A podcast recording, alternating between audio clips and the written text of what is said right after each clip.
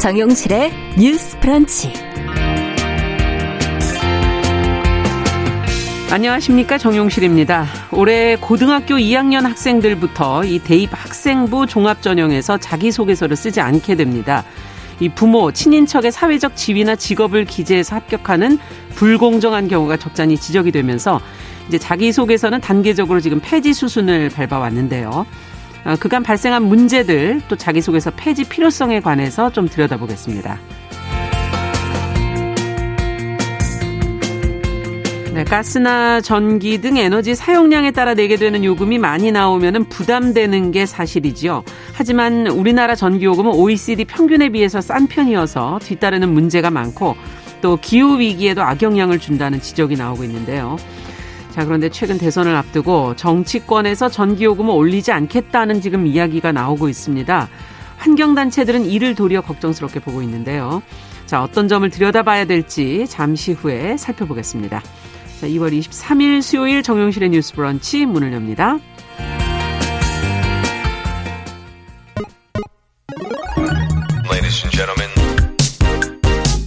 새로운 시각으로 세상을 봅니다.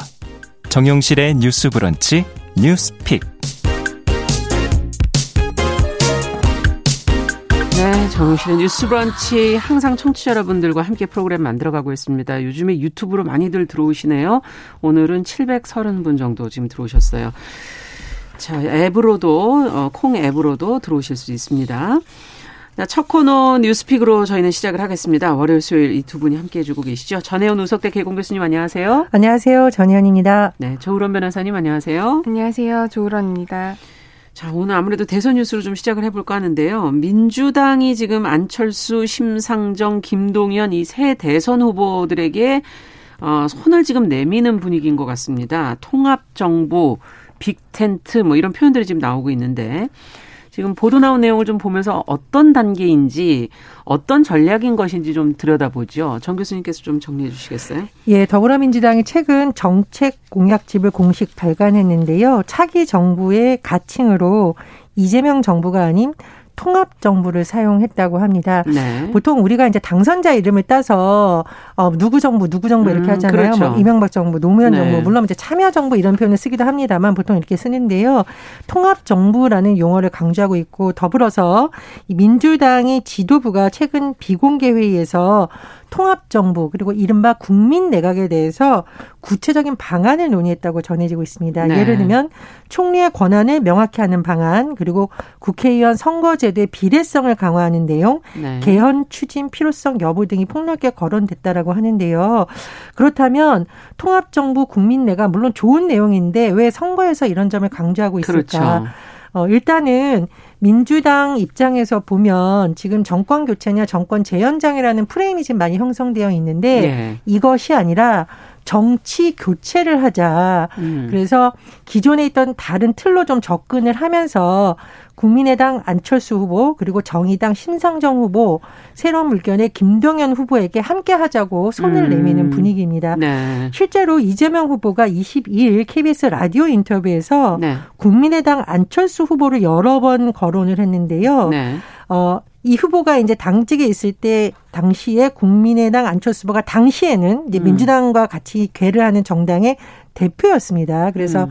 나름 존경하는 분이다라고 하고 있고요.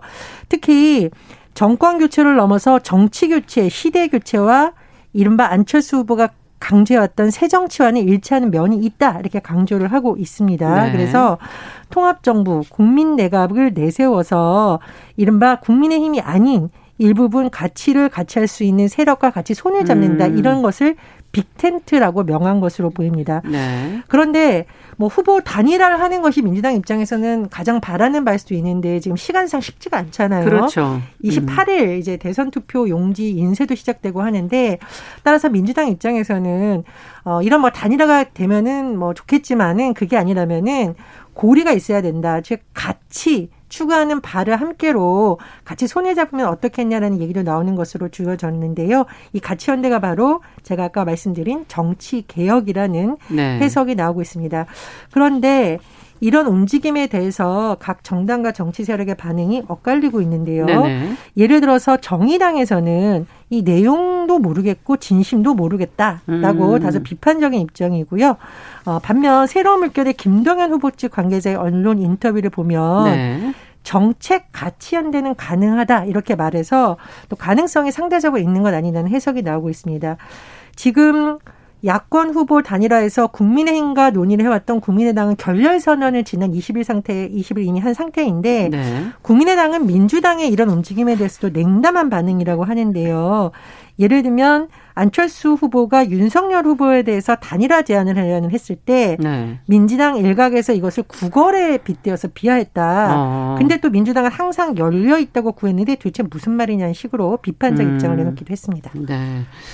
자, 민주당이 지금 말씀해 주신 어떤 정치 교체, 정치 개혁이라는 어 전략과 또 빅텐트 전략 이런 것을 구상하는 이유가 과연 그러면 어디 있는 것인지 또 다른 후보들의 지금 이제 일단 당별로 반응을 내놓 내놔 주셨지만 과연 시간이 지나서 변화해서 화답할 가능성이 있다고 보시는지 두 분 얘기를 좀 들어보죠. 조 변호사님께서 어떻게 보십니까? 네, 일단 민주당이 이런 구상을 하는 이유는 너무 당연하게도 음. 선거에서 우세적인 지위를 확보하기 위해서겠죠. 네. 일단 중독층 공략을 위해서 지금 이렇게 통합정부라는 것을 내세우는 것으로 보이는데 네.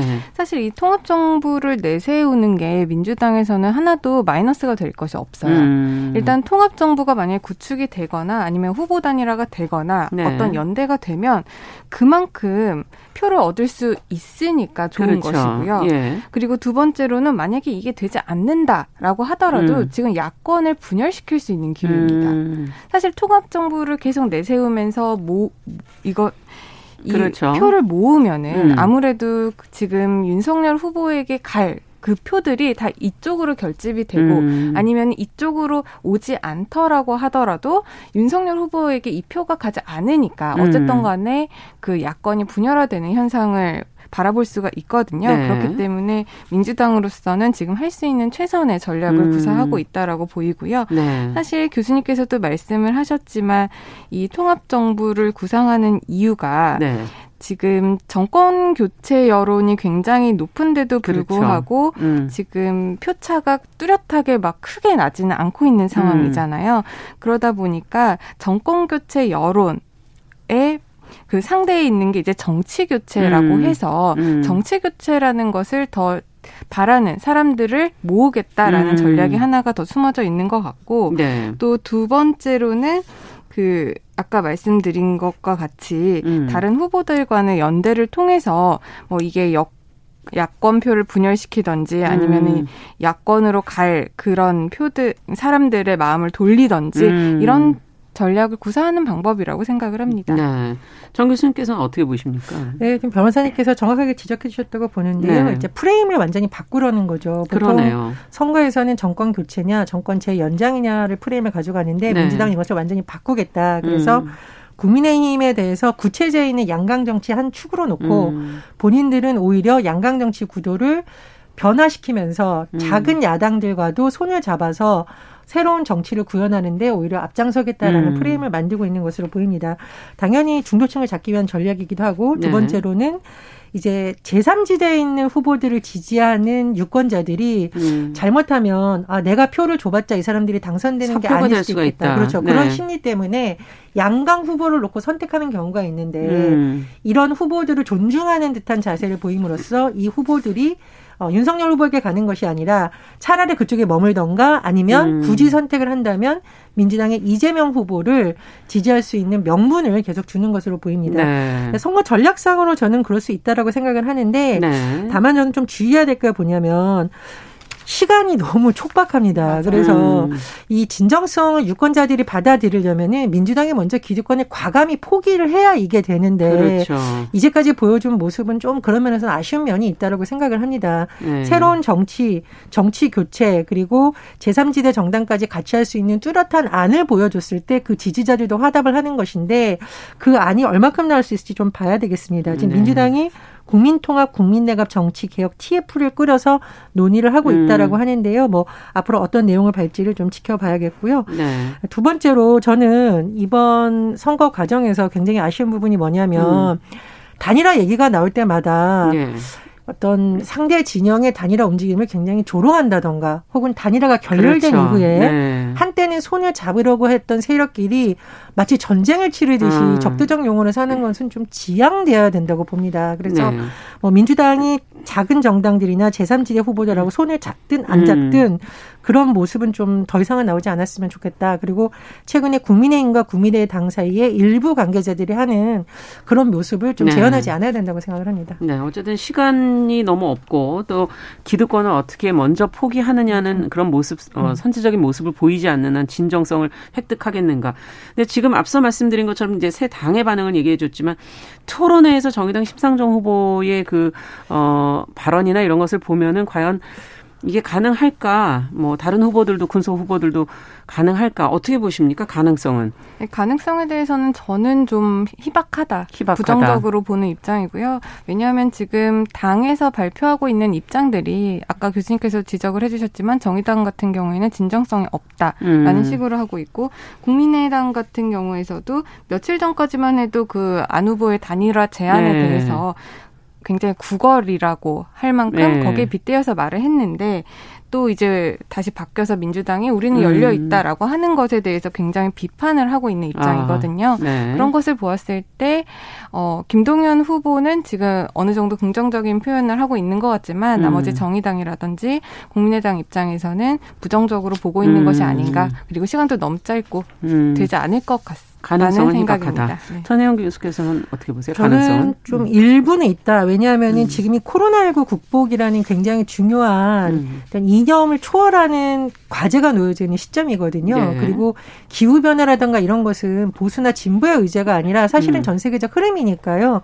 민주당에서 정의당에서 내세우는 핵심 가치, 녹색 정책이나 이런 거를 굉장히 전향적으로 음. 수용해서 고리를 만든다면 일부분의 연대 가능성은 조금 음. 남아 있다고 보고요. 네. 안철수 국민의당 후보가 강조하고 있는 과학기술 강국은 예. 제가 보기에 이거는 진영의 문제가 아니라 굉장히 더 주목받는 내용이 이거는 있습니다. 어느 당이든 다 중요하게 생각하는 부분 네. 아닐까요? 그렇습니다. 예. 그래서 이재명 후보가 지금 뭐 모두 발언이나 이런 데 보면 음. 과학기술 강국에 대해서 또 강조를 하고 있기 때문에 네. 가능성은 남아 있는데 변호사님 말씀 따나 이게 시간적인 면이라던가 또 양당의 지지층을 모기 위해서는 진정성이 가장 중요하거든요. 그래서 음. 민주당이 뭐 말을 하고 제안을 하는 건 중요하지만 예. 작은 정당들에 대한 배려라던가 예의라던가 그 진정성을 보여주는 과제는 음. 남아 있다 이렇게 생각을 합니다. 네.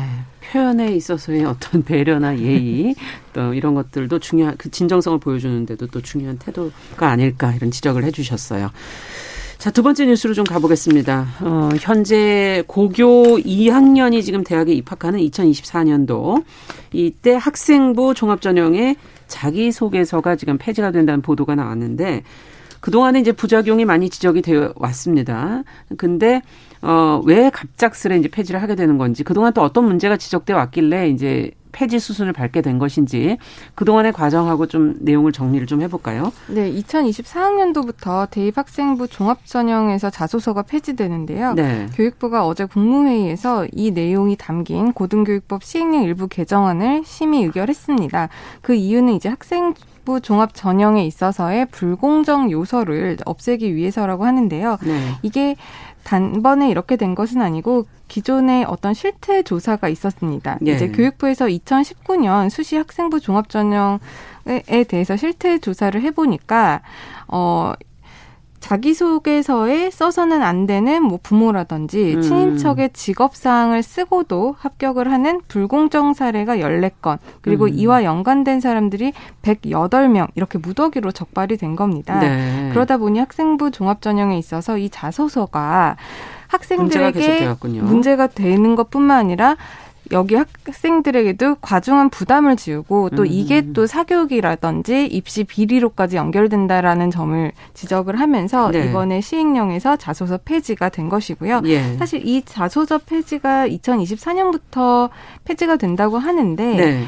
올해 2022학년도 부터 일부 대학들에서는 자소서를 이미 폐지한 아. 학교들도 있었기 때문에 네네. 이 부분에 대한 문제점들을 이미 현장에서 반영을 하고 있는 것으로 보입니다. 그렇군요. 24년 되니까 완전히 폐지가 된다는 거고 지금 하는 학교들도 있다는 그런 말씀이네요. 자, 그렇다면 어떻게 들여다봐야 될지 지금 사실 취지대로 활용한다면은 도움이 될 수도 있는 자료가 될 텐데 지금 이제 악용되는 경우가 있는 거고 어, 두 분도 없는 게 낫다고 생각하십니까? 어떻게 보십니까? 이 사안을? 저는 이제 당초 취지는 좋은데요. 네. 어, 현장에서 발생하는 문제점이 너무 많다라는 부분은 생각해 봐야 될 부분이라고 생각을 합니다. 음. 뭐 예를 들면 너무 뭐 가짜 스펙을 적는데 아. 확인하기 어렵다든가 거꾸로 스펙을 쌓기 위해서 특정 학교에서 계속 대회를 만듭니다. 아. 학생들에게 계속 수상 실적을 만들어 주는 것. 이거는 자기 소개서를 위한 말 그대로 대회이죠. 그러네요. 원래 취지와는 전혀 상관없이 자꾸 음. 악용이 되는 것도 있고 또 그리고 뭐 독서 활동을 하라 그랬더니 독서 목록 작성 열풍이 일었다. 이런 부분들이 음. 참 안타깝게도 작용을 하고 있기 때문에 아마 교육부에서도 이런 고민을 반영한 것으로 보이고요. 그리고 사실은 교육뿐만 아니라 제가 이제 그 대학들은 업종일까를 살펴봤는데 네. 한국 교육대학 협의회가 있습니다. 이제 대교협이 있는데 요. 네. 대교협에서 지난 2021년 8월에 이미 발표한 내용이 있는데 대기업에서 입시 가이드라인 성격을 한 입시 2년 전부터 발표를 하거든요. 음. 그게 바로 대학 입학 전형 기본 사항입니다. 네. 그 상향에서도 2024학년부터 학종에서 자기소개서를 내지 않는 것을 권고하는 내용이 있습니다. 아, 그러니까 그 현장에서도 벌써 이미 그런 정도의 합의가 돼 가고 있었다는 얘기군요. 그렇습니다. 이게 아마 네. 뭐 사교육을 통해서 오히려 컨설팅을 받으면 음. 자기소개서까지 쓰게 되는 현상이니까 그렇죠. 오히려 그런 것을 받지 못하는 학생들이 눈에 띄게 오히려 불평등한 구조에 음. 빠진다. 그리고 뭐 가짜 리스트인가 이런 게 너무 만연하다는 것이 아마 현장에서 나온 얘기인 것으로 네. 보입니다. 그래서 취지는 좋지만 부작용이 너무 크다면 좀 불가피하게 없애는 게 맞지 않을까 그런 생각이 듭니다. 네. 어, 저는 교수님의 의견이랑 조금 다른데요. 네네. 그 이유가 이제 자기소개서를 폐지를 하는 게 음. 과연 지금 문제가 되고 있는 수시 전형이라든지 수시 전형에 있어서의 학생부 종합 전형의 불공정성이나 어떤 비리를 잡을 수 있지는 있을지는 조금 의문이 들기는 합니다. 그렇죠. 지금 이거는 수시에 해당이 되는 거죠. 네, 네. 지금 입시 음. 체계가 정시와 수시로 나눠져 있고 지금 수시의 비중이 정시보다 훨씬 높습니다. 맞아요. 그렇게 많은 비율을 가지고 있는 수시 전형 중에서도 음. 학생 종합부 그 전형. 학종이라고 하는 그 네. 그 전형의 비중이 한 20%나 차지할 정도로 아. 굉장히 높은데요. 네. 그 학생 종합부 전형을 보면은 필요 서류가 세 가지가 있어요. 예. 그러니까 첫 번째가 그 학생부, 예. 그리고 두 번째 가 자기소개서 그리고 세 번째가 교사 추천서 음. 이런데 지금 이 자기소개를 없 소개서를 없앤다는 거잖아요. 네. 그런데 그렇게 되면은 아, 아직도 학생부가 남아 있고 음. 이로 이를 근거로 하고 하는 학생 종합부 전형은 여전히 남게 됩니다. 그럼 아, 사실 학, 전형이 없어지는 건 아닙니까? 전형이 음. 없어지는 음. 건 아닙니다. 그럼 음. 이제 학생부를 보고 판단을 하게 될 텐데 네. 학생부는 사실 학교에서 써주는 거잖아요. 예. 그리고 학 교에서 선생님이 학생을 대상으로 쓰는 것인데 어떻게 보면 교사 추천서도 교, 사실은 마찬가지. 네, 교사 추천서도 그래서 예. 폐지가 돼서 이제 학생부 학생부로만 지금 거의 다 판단을 아, 하게 되는 건데 네. 학생부는 학생의 어떤 주관적인 자기 소개를 할 기회는 거의 없어지고요. 음. 선생님에 의해서 평가가 되는 거고 학교에 의해서 평가가 되는 겁니다. 아. 그러다 보면은 그 어떤 빈틈을 메꿀 수 있는 자기 소개서가 아예 없어진다라고 한다면 음. 학생부에서 나올 수 있는 폐해를 막을 수 있는 아니면 어느 정도 보완할 수 있는 또 하나의 방안이 아예 없어지는 거기 때문에 이것을 아예 없애는 거는 좀 무리가 있다라고 생각을 합니다. 네. 그렇다면 어떤 대안이 마련될 수가 있을까요? 이 학생부 저, 종합 전형을 또 검토해 봐야 되는 건가요? 어떻게 보십니까? 이건 사실 입시제도 자체를 음. 어떻게 근본적으로 변화시키냐하고 연관이 그렇죠. 있고 네. 장기적으로 보면 교육의 가치를 어디다 둬야 되느냐가 있는데 사실은 지금 뭐 우리가 어떤 특수 목적을 가진 학교마저도 입시학원, 좋은 입시학원으로 네. 자꾸 바뀌고 있는 이런 현상이기 때문에 네. 굉장히 어려운 부분이 아닐까 그런 생각이 들고요. 음. 제가 말씀드리고 싶은 건 이제 자기소개서 자체가 어떤 입시의 문제를 모두 없애는 게 해결해준다 이게 아니라 네. 일단 드러나는 문제점이 너무 크고 음. 그리고 상대적으로 학생들에 의해서 이것이 되는 것이 아니라 그 외의 요인들이 너무 많이 지금 들어가기 때문에 그러네요. 그런 결정이 내린 음. 것이 아닌가 그런 생각이 듭니다. 네, 끝으로 한 말씀 해 주시면. 네, 교수님께서 지적하신 부분 충분히 공감을 하는데요. 그래도 여전히 이제는 학생부만 보고 판단을 하는데 그 부분에 대해서 학생 개인의 어떤 자기소개라든지 그렇죠. 이런 네. 부분은 좀 미약한 부분이 있어서 이런 것들을 조금 더 객관적인 시스템으로 우리가 발굴하고 표현할 수 있는 그런 제도도 좀 보완이 되어야 되지 않을까 그런 생각은 여전히 하고 있습니다. 그러네요. 학교와 또 학생 간의 권력 관계가 그렇게 된다면 또 더 커질 수도 있고 고민이 많습니다. 자, 뉴스픽 여기까지 듣겠습니다. 조으론 변호사, 전혜영 교수 두 분과 함께했습니다. 감사합니다. 감사합니다. 네, 정영실의 뉴스 브런치 1부 마치고 저는 잠시 후에 돌아오겠습니다.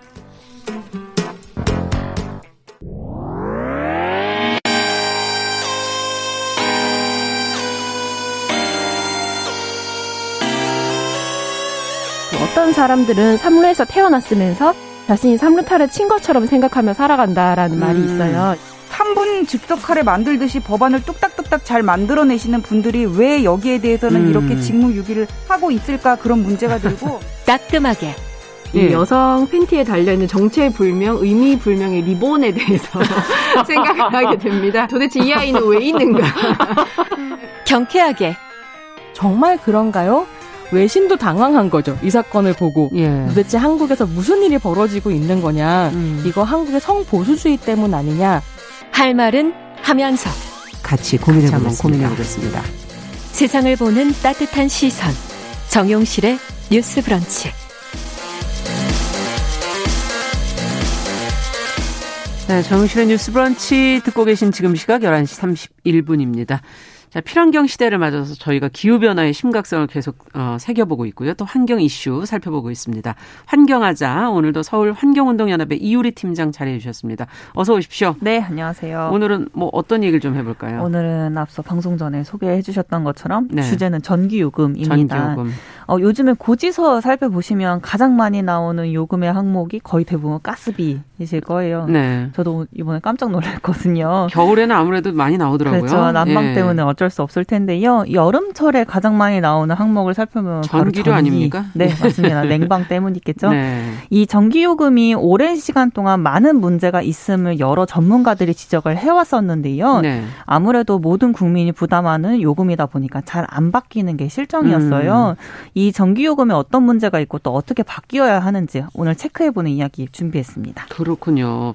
전기 요금 얘기하면서 이제 저희가 연료비 연동제 도입해서 전기 요금이 상승 할 거다 이런 얘기 작년에 했었던 게 기억이 나는데 네. 조금 다시 기억을 못 하시는 분들도 계실 것 같으니까 좀 잘 정리해 주시죠. 네, 맞습니다. 네. 이미 한 1년 정도 이 전기요금 고지서에 이게 포함되어 있다는 것을 이미 알고 계신 분들도 계실 거예요. 예. 2021년 1월 전기요금에 기후환경요금이 포함된 고지서가 발급이 되었습니다. 음. 원래 전기요금이 기본 기본 전기요금이랑 그리고 전력량 요금이 이게 크게 두 가지가 네. 고지서에 포함되었었는데 원래 이 기후환경요금이 그 고지서에 원래 포함이 되어 있었던 건데 음. 그동안 숨겨져 있다가 이 전기와 이 기후환경의 영향들을 알려야 된다라는 내용으로 작년 1월부터 고지서에 기후 환경 요금을 노출시키기 시작을 한 거예요. 네. 고지서를 보면 이 기후 환경 요금이라고 적힌 것과 함께 보이는 것이 연료비 조정액일 텐데요. 그렇죠. 이 제도를 어 연료비 연동제라고 부르는 것이고요. 그러니까 원래 원가 그쵸.가 연동된다 이 네. 얘기인 거죠. 맞습니다. 네. LNG, 뭐 석탄, 유류처럼 전기 생산에 들어간 연료비를 전기 요금에 반영을 하고 또 음. 이걸 소비자들이 알 수 있게끔 하는 제도라고 지금 기름값이 계속 오르고 있지 않나요? 그렇죠. 엄청 오르고 뭐 있을 가스값도 거예요. 가스값도 지금 오르는 것 같고. 네, 맞습니다. 예. 이게 연료비 연동 제가 시행이 되고 그동안 너무 저렴했던 이 전기 요금이 예. 연료비를 반영함으로써 제자리를 좀 찾을 것이라고 기대를 한 바가 있었는데 네.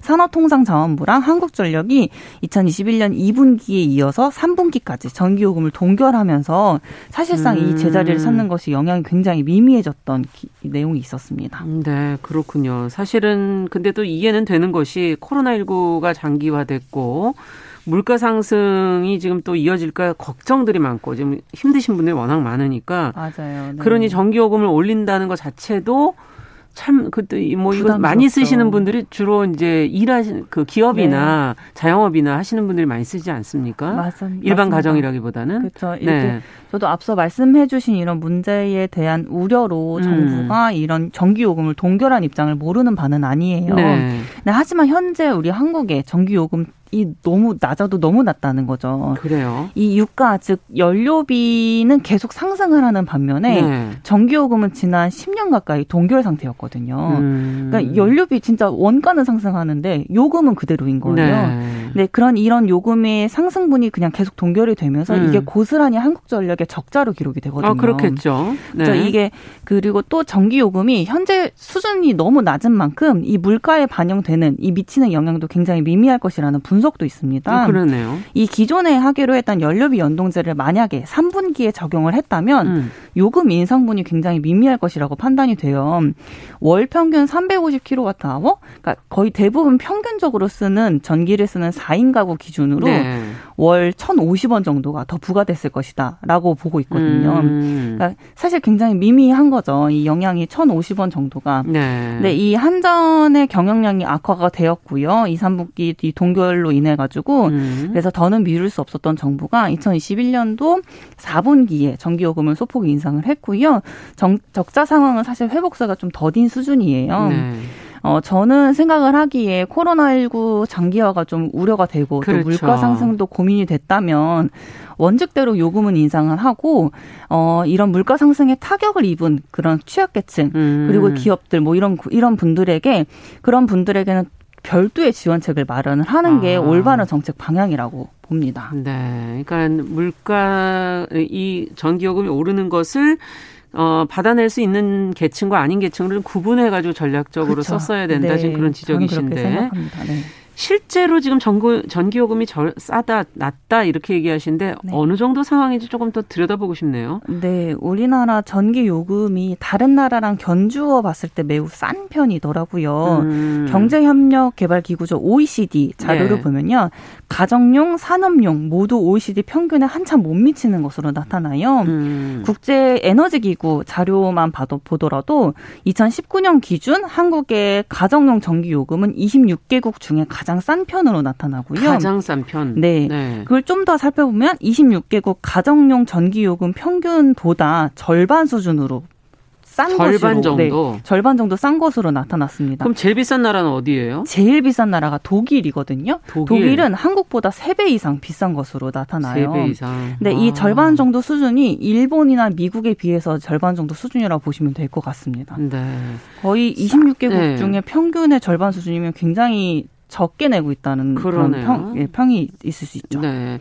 근데 아니 저는 뭐 국민의 입장에서 본다면 아 요금이 싼 거 여태까지 다른 거는 일이 나쁜 게 일인데 이런 거는 괜찮은 거 아닌가 네. 이런 생각도 저는 하게 되는데 저렴해서 뭐가 문제인 겁니까? 네, 이게 사실 저도 물론 네. 개인의 입장에서는 좋아요. 요금이 네. 싸면 좋죠. 그러니까요. 네, 하지만 이게 또 환경적으로 또 거시적인 관점에서 봤을 때는 문제가 많습니다. 어떤 게 문제인 거죠? 이게 이제 아무래도 경제적인 문제도 있어요. 음. 전기 판매 사업자인 한국전력이 전기 요금으로 전기 전력을 구입하는 원가도 음. 충당하지 못해서 적자가 쌓이는 상황이 계속되고요. 네. 이런 문제가 그냥 한전의 문제만으로 나타나는 것이 아니라 음. 결국 국민의 부담으로 고스란히 돌아오거든요. 언젠간 돌아온다. 그렇죠. 이 문제는 네. 그 한전의 전 사장의 인터뷰를 통해서 확인할 수 있었는데요.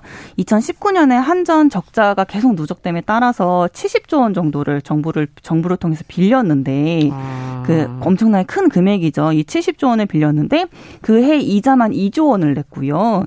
또 이게 국민 1인당 4만 원꼴의 부담을 지운 것이라고 인터뷰를 한 바가 있더라고요. 음. 그러니까 이게 적자가 계속되면 결국 국민 부담으로 다가올 수밖에 없는 상황인 거죠. 지금 공기업이니까 이제 어, 국가에 의존을 하고 있는 거군요. 그렇죠, 네. 맞습니다.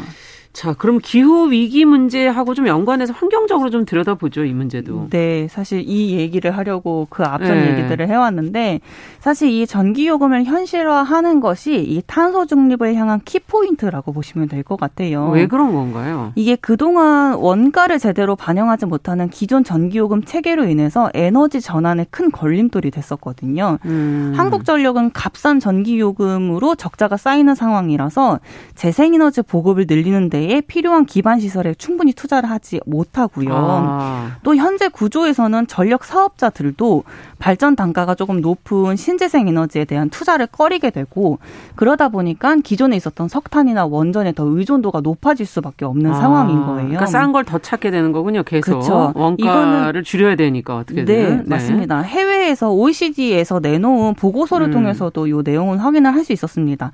한국의 재생에너지 비중이 조사 대상 36 36개국 중에 가장 낮은 이 음. 원인을 낮은 전기 요금에서 찾았습니다. 아, OECD에서 이런 보고서가 나왔어요. 그렇죠. 재생에너지 네. 비중이 낮은 것 자체의 원인이 전기 요금이 싼 음. 것에 있다라고 결론을 내린 거죠. 그렇군요. 그렇다면 어떻게 해야 될까요? 이게 또 최근 대선을 앞두고 정치권에서 전기 요금 인상을 백지화하겠다는 이런 음. 선심성 발언들도 계속 나오고 있는 상황이에요. 네. 그래서 이게 환경단체들의 환경연합에서도 기후 위기 대응을 위해서 이게 전기 요금을 현실화하는 것이 음. 지금 현재 굉장히 필요한 상황인데 이런 퇴행적 공약에 막 마치 선심성으로 이런 음. 공약을 함으로써 국민을 기만하고 있다면서 비판 논평을 낸 바가 있었어요. 네. 전기 요금은 지난 수년 동안 환경 비용이나 사회적 비용을 충분히 반영하지 못한 이런 문제들이 반복되어 왔었고 네. 국회도 정부도 사실 국민의 인기와 표를 의식해서 전기 요금 현실화를 계속 미뤄왔습니다. 그렇군요. 누군가는 총대를 메고 해야 할 일이고요. 네. 단순히 표를 얻자고 전기요금 인상을 백지화한다? 이거는 정말 탄소 중립의 탄자도 모르고 하는 말이고요. 음. 에너지 전환과 온실가스 감축처럼 국가 차원에서도 이 전기요금 현실화는 정말 시급한 문제라고 봅니다. 네. 아, 정치권에서는 참 표도 얻어야 되고, 근데 이건 현실화를 해야 되는데. 네. 네. 자, 환경하자. 오늘은 전기요금 문제를 환경의 관점에서 저희가 좀 들여다봤고요. 어, 서울 환경운동연합 이유리 팀장님 함께 했습니다. 근데 한 달 휴가 가신다고 얘기 들었어요. 어, 네, 맞습니다. 예, 잘 다녀오시고 저희는 4월에 그러면 다시 뵙도록 하겠습니다. 감사합니다. 네, 감사합니다.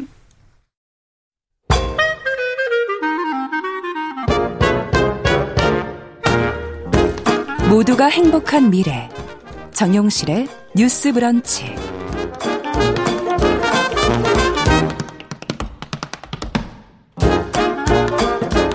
정현실의 뉴스 브런치 듣고 계신 지금 시각 11시 41분입니다. 자, 이번에는 대중매체와 사회문화 현상을 좀 깊게 까칠하게 좀 들여다보도록 하죠. 선희정의 문화비평, 선희정 문화평론가 자리해 주셨습니다. 어서 오십시오. 네, 안녕하세요. 자, 오늘은 일본군 위안부 문제를 담은 다큐를 소개해 주신다 그러는데 어떤 작품인가요? 네, 박문칠 감독의 보드랍게입니다. 네. 지금 극장에서 만나보실 수 있는 작품인데요. 음. 전주국제영화제 다큐멘터리상, DMZ 국제 다큐멘터리 영화제 아름다운 기러기상 음. 등을 받으면서 호평을 받은 작품입니다. 네. 영화는 일본군 위안부 피해자 고 김순학 할머니의 삶을 돌아보는데요. 네. 김순학 선생님은 2010년에 세상을 떠나셨고 있었고 음. 다큐와 기획에 들어갈 때에는 이미 세상에 안 계셨기 때문에 선생님의 구술 기록과 각종 자료 그리고 살아생전 이제 선생님과 함께 시간을 많이 보냈던 음. 사람들의 이제 회고를 바탕으로 여든 두 해의 인생 역정을 따라가고 있습니다. 네. 생존 인물이 아니기 때문에 좀 선생... 한계가 있었을 수도 있겠네요. 네, 감독이 예. 굉장히 고민이 많았겠더라고요. 음. 그래서 선생이 남긴 기록들뿐만이 아니라 애니메이션 요소도 좀 넣고요. 연극적인 아. 요소도 좀 넣으면서 뉴스브런치 청취자들께 꼭 만나보셨으면 좋겠다고 음. 소개드리고 싶은 그런 작품으로 완성이 되었습니다. 네, 그렇군요. 근데 제목이 보드랍게예요. 어, 이거 어떤 의미로 쓰신 걸까? 이런 게 참 궁금하기도 하고. 네. 김순낙 할머니가 어떤 분인지부터 네. 좀 설명을 드리면서 제목도 함께 말씀을 드리면 좋을 것 같은데요. 다큐가 시작하면 여러 여성들의 목소리가 김순낙을 일컬었던 다양한 이름들과 함, 이름, 여러들 목소리가 음. 김순낙을 일컬었던 다양한 이름들을 이제 함께 읊으면서 다큐가 음. 시작이 됩니다. 뭐, 김순낙, 김순옥, 왈패, 사닥고, 대륙고, 위안부, 기생, 아. 마마생, 마마상, 식모, 엄마, 아. 깡패할매 아. 이런 이름들이 쭉 나오는 거죠. 네. 이 모든 이름이 김순학이라는 사람의 평생을 보여주는 그렇죠. 이름들일 텐데요. 저는 우선 김순옥이라는 이름이 들어오더라고요. 예. 뭐였을까 싶었는데 김순학 선생이 1928년 음력 4월에 경산에서 태어나셨는데 네. 마을에서 가장 가난한 집에서 태어나셨다고 해요. 아. 근데 원래 집에서 부르던 이름이 김순옥이었던 거죠. 아. 그래서 아버지가 출생 신고를 하려고 이제 김순옥이라는 이름을 들고 갔더니 면석이가 그랬다는 거예요. 음. 구슬옥자는 귀한 집 딸, 그러니까 양반집 딸한테나 붙이는 거니까 옥자 쓰지 말아라. 이랬다는 아. 거죠. 그래서 그 자리에서 이름을 바꿔야 됐었고, 그래서 이제 악자를 쓰게 되었다는 이야. 거예요. 아니 남의 이름에 그것까지 관여가 되나요? 그러니까요. 예. 그래서 그렇게 해서 귀한 음. 자식이었던 순옥이는 순하기가 됩니다. 이제 어떤 계급적인 배경을 갖고 있었는가라고 음. 하는 걸 좀 볼 수 있는 건데요. 그렇게 해서 이제 김순학 씨가 16살이 되었을 때 음. 대구에 있는 실공장에 일하러 가자는 동네 아저씨 말을 듣고 따라 나서게 되는 거죠. 네. 근데 그게 사실 위안부로 끌려가는 길이었고요. 아. 경산을 시작으로 해서 대구, 서울, 하얼빈, 치치하루, 북 경, 장가구 이렇게 이동을 하게 됩니다. 아. 그러니까 정말 멀리도 이동을 하게 됐었다. 진짜 어딘지도 몰랐겠네요. 그러니까 기차도 처음 타보는 상황이었는데 아. 이렇게 이제 오랫동안 이동을 하셨던 거고요. 그러면서 불렸었던 이름이 사다꼬, 대르꼬, 요시꼬 같은 이름들이었던 거죠. 네. 그래서 해외에서 고생을 하시다가 드디어 해방 후에 한국으로 돌아오게 되는데 돌아와서도 이제 구구절절한 삶이 이어집니다. 음. 드디어 이제 다큐 제목에 대해서 말씀을 드릴 텐데요. 네. 이 보드랍게라고 하는 말은 생전 선생이 하신 말씀을 녹음한 자료에서 음. 나오는 단어인데요. 그래서 이 제목이 저는 마음에 너무 들면서도 음. 또 가슴이 좀 아프더라고요. 뭐라고 하시냐면 사람들한테 살아온 이야기 이렇게 해도 아이고 그랬구나 참 애먹었다 이렇게 보드랍게 얘기해 주는 음. 사람이 한 명도 없었다. 이렇게 아. 얘기를 하시거든요. 그래서 다큐가 그 이야기를 하는 거죠. 할머니 고생하셨습니다. 음. 많이 힘드셨습니다. 이 이야기를 처음으로 보드랍게 네, 얘기를 해주는 보드랍게 건가요? 얘기를 해주는 작품이라고 보실 수 아. 있겠습니다. 네. 야, 삶이 정말 어찌 보면 파란만장한 삶을 사셨는데 그 어떤 내용이 가장 보시면서 인상적이셨어요? 뭐 인생을 쭉 따라가는 것 자체가 여러 가지 음. 울림이 좀 있었는데 저한테 가장 인상적인 에피소드는 뭐였냐면 음. 이게 대구에 일본군 위안부 역사관 희움이 있어요. 네. 대구 가보시면 들려보시면 좋겠는데 네. 희망을 모아 꽃피움이라는 말을 줄여서 희움이라고 희움. 합니다. 음. 이 역사관은 대구 지역에서 오랫동안 이제 위안부 피해자 지원 운동을 해온 여성 인권 단체들을 중심으로 만들어졌는데 네. 김순학 선생님이 남기신 유산이 이 역사관을 건립하는데 마중물이 되었고 아. 공공기관 도움 없이 순수한 후원금만으로 이 역사관이 세워졌다고 하더라고요. 그래요. 돌아가실 때 전 재산을 내놓고 좋은 일에 쓰고 싶다라고 하셨고요. 아. 이제 그 돈이 식모사를 하면서 모은 돈, 그리고 또 위안부 피해자로 신고하고 나면 정부에서 생활지원금이 나오는데 그 지원금을 모아서. 모아서 모은 돈이었고요. 그 전 재산 중에 5천만 원은 역사관 건립에 나머지 5천만 원은 소년소녀 가장 후원에 보내셨다고 하더라고요. 야. 그래서 이 역사관을 후원하시면서 나를 잊지 말아달라라고 음. 하셨다는데 남겨진 우리가 그 유지를 이어가야 할 것 같습니다. 네. 아유 그렇게 또 힘든 삶 속에서도 또 다른 분들을 생각하고 도우려는 마음이 있었다는 게참 대단하네요. 어, 이 보드랍게라는 제목부터가 이 위안부 문제를 다루는 어떤 그 전의 작품들과는 왠지 좀 결이 다른 거 아닌가 하는 생각이 들게 마련인데 네. 어떻습니까? 들여다보시니까. 어, 두 가지 다른 점을 좀 음. 짚어볼 수 있을 텐데요. 첫 번째는 어, 지금 이 시대를 살아가는 여성들을 등장시키면서 이 위안부 피해자의 삶의 의미를 확장시켰다는 점을 좀 볼수 음. 있을 것 같습니다. 제가 처음 소개해드릴 때 다큐의 연극적 요소가 있다고 네. 말씀을 드렸잖아요.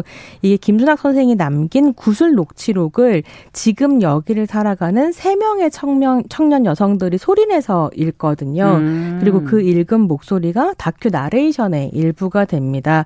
청년 여성들이 위안부 피해자이자 평화운동 당사자 활동가였었던 음. 김순학의 목소리가 되는 셈인데요. 처음에는 이게 대구 사투리랑 경북 사투리 너무 잘 하시고 아. 이래서 대구 경북 지역에 활동하는 배우들인가라고 생각을 아. 했었는데 또 이제 구슬 구연도 굉장히 좋으시고요. 근데 알고 보니까 이 여성들이 바로 미투 당사자들이었습니다. 아. 2018년 이후 이제 네. 한국 사회에서 벌어진 어떤 어 폭력의 경험을 공유하고 목소리를 음. 냈었던 나도 말하겠다라고 나섰던 그 당사자들이신 음. 거죠. 그래서 다큐는 그렇게 전시 성폭력의 문제랑 음. 지금 우리가 일상에서 경험하는 성폭력의 문제를 연결하면서 이제 의미를 좀 확장하는데요. 네. 여성을 성적 도구로 대하는 가부장제 하에서 벌어진 성폭력이라는 점에서 그 폭력의 원인이 근본적으로 같고 또 해방 이후에 위안부 음. 피해자 여성들이 피해 사실을 입 밖으로 내지 못하도록 막는 막는 억압적인 분위기가 좀 있었는데 그렇죠. 이게 어떻게 보면 미투 당사자들의 입을 막으려고 음. 했었던 한국 사회의 어떤 분위기하고 겹쳐지는 부분들도 있는 거죠. 맞네요. 근데 그랬을 때 그렇게 이제 할머니들의 이야기를 우리가 음. 읽음으로써 그렇게 이제 우리 목소리로 대변함으로써 할머니들의 이야기가 우리와 다른 사람들의 이야기라기보다는 아, 네. 많은 공감대를 나눌 아. 수 있는 사람들의 이야기로 다가왔었던 부분들이 좀 있었던 것 같고요. 음. 저한테 또 인상적이었던 건 그 다큐에 출연하셔갖고 나레이션을 하셨었던 미투 당사자인 네. 박혜정 씨가 다큐 개봉 기자 간담회에서 하신 말씀이 되게 인상적이었어요. 어. 뭐라고 하셨냐면 나의 미투가 그저 하나의 이벤트로 남는 게 아닐까 음. 좀 걱정이 됐었는데 이 영화를 참여하는 것을 계기로 위안부 운동과 미투 운동이 하나로 묶여서 음. 긴 생명력을 가지게 된 것 같다 음. 이런 이야기를 하시거든요. 그러네요. 예, 그리고 실제로 이 작업하시면서 많은 위안을 받으셨다고 해요. 그래서 음. 어떻게 보면 다큐는 위안부 피해자 에게도 보드랍게 말을 그러네요. 걸지만 지금 우리 시대를 살아가고 있는 성폭력 피해자들 네. 하지만 나서서 목소리를 냈었던 사람들에게도 보드랍게 말을 걸고 있는 셈입니다. 관점에서 어떻게 보면 확장성을 가져옴으로써 어떻게 현대 속에서 그걸 또 들여다보게 하느냐 하는 점에서 굉장히 색다르다라는 생각도 네. 좀 들기도 하고. 그래서 이제 그 예. 다른 점 두 가지 중에 지금 첫 번째를 말씀드린 음. 거고요. 제가 이 작품이 너무 좋아서 또 음. 말이 길어지는데 두 번째 다른 점이 좀 더 주목을 해봐야 될 아. 부분이기도 합니다. 제가 이 작품을 정말 좋아하는 게, 어, 이 작품이 기존의 위안부 재현을 좀 넘어서는 지점이 음. 있기 때문이거든요. 2000년대 이후 한국 대중문화는 네. 위안부 피해자의 모습을 딱 두 가지로만 그려왔습니다. 네. 그러니까 순수한 피해자인 소녀, 가 아니면 세계 평화 운동을 이끌어온 활동가 그렇죠. 단단한 할머니의 예. 모습, 소녀와 할머니 두 가지 안에서만 음. 그려왔고 그러면 사실 생존자 선생님들의 중장년의 시간들이 대중서에서 싹 사라져 버리거든요. 그렇죠. 그래서 어떻게 보면 한국 사회가 어, 피해자다움을 강요하고 있었던 부분들이 음. 분명히 있었던 거고요. 음. 그래서 그 고초를 겪고 한국으로 돌아온 고향으로 돌아온 여성들이 어떤 고난을 겪어야 했었는지 한국 사회가 제대로 듣지 않는 그렇죠. 부분이 있었습니다. 예. 이건 대중문화에서의 한계일 뿐만이 아니라 사실 정치적으로도 그 목소리는 지워버린 부분들이 있었죠. 맞습니다. 왜냐하면 계속 일본에서 자발적 선매매 운운하면서 돈 벌러 간 거다. 원래 그런 음. 여자들이다.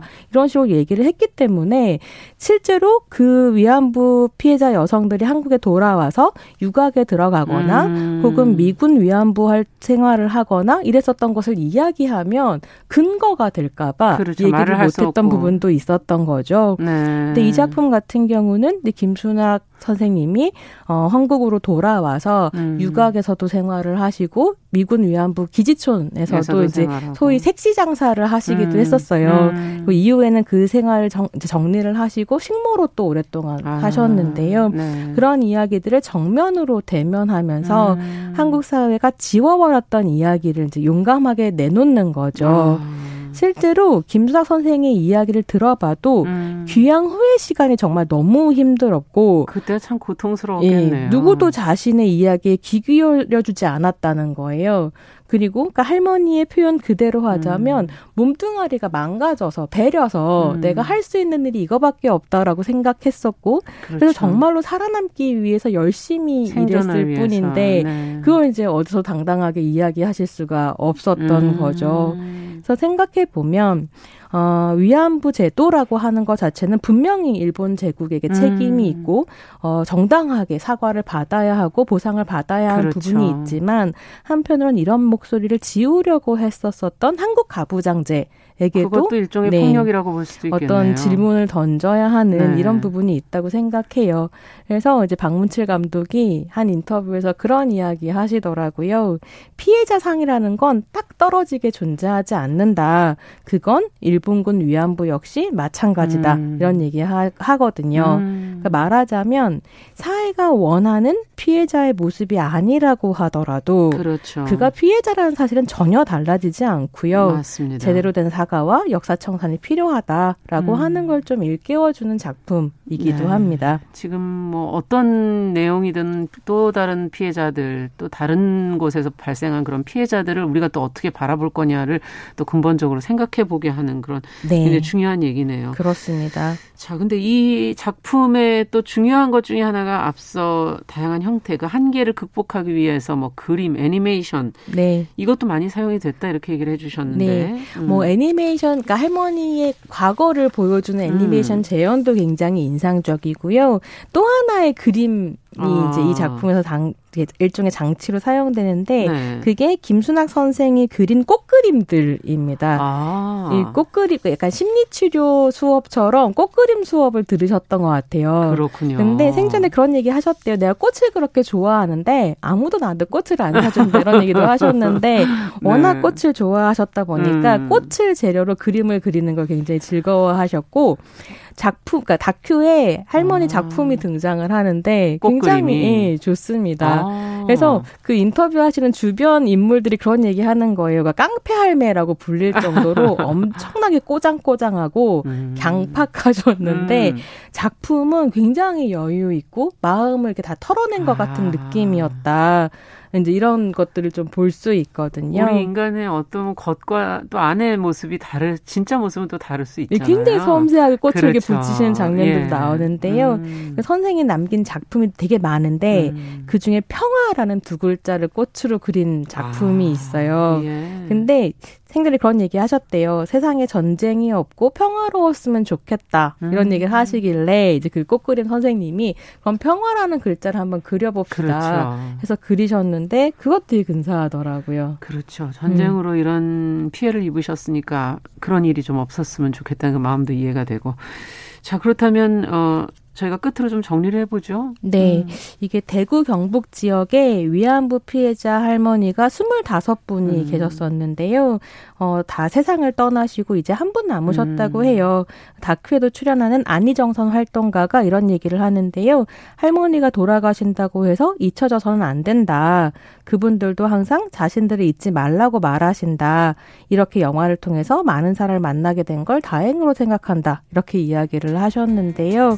음. 음, 이 작품이 이런 의미를 가져가기 위해서는 많은 분들이 보셔야 될 것 같아요. 그렇죠. 그래서 오늘 개봉했습니다. 아. 극장 검색해 보시고 함께 보시면서 다큐가 우리에게 던지는 질문들 네. 함께 생각해 봤으면 좋겠습니다. 네, 선희정의 문화 비평 오늘 시간 마무리하겠습니다. 오늘 말씀 잘 들었습니다. 감사합니다. 네, 감사합니다. 정용실의 뉴스 브런치 수요일 순서도 같이 인사드리겠습니다. 안녕히 계십시오.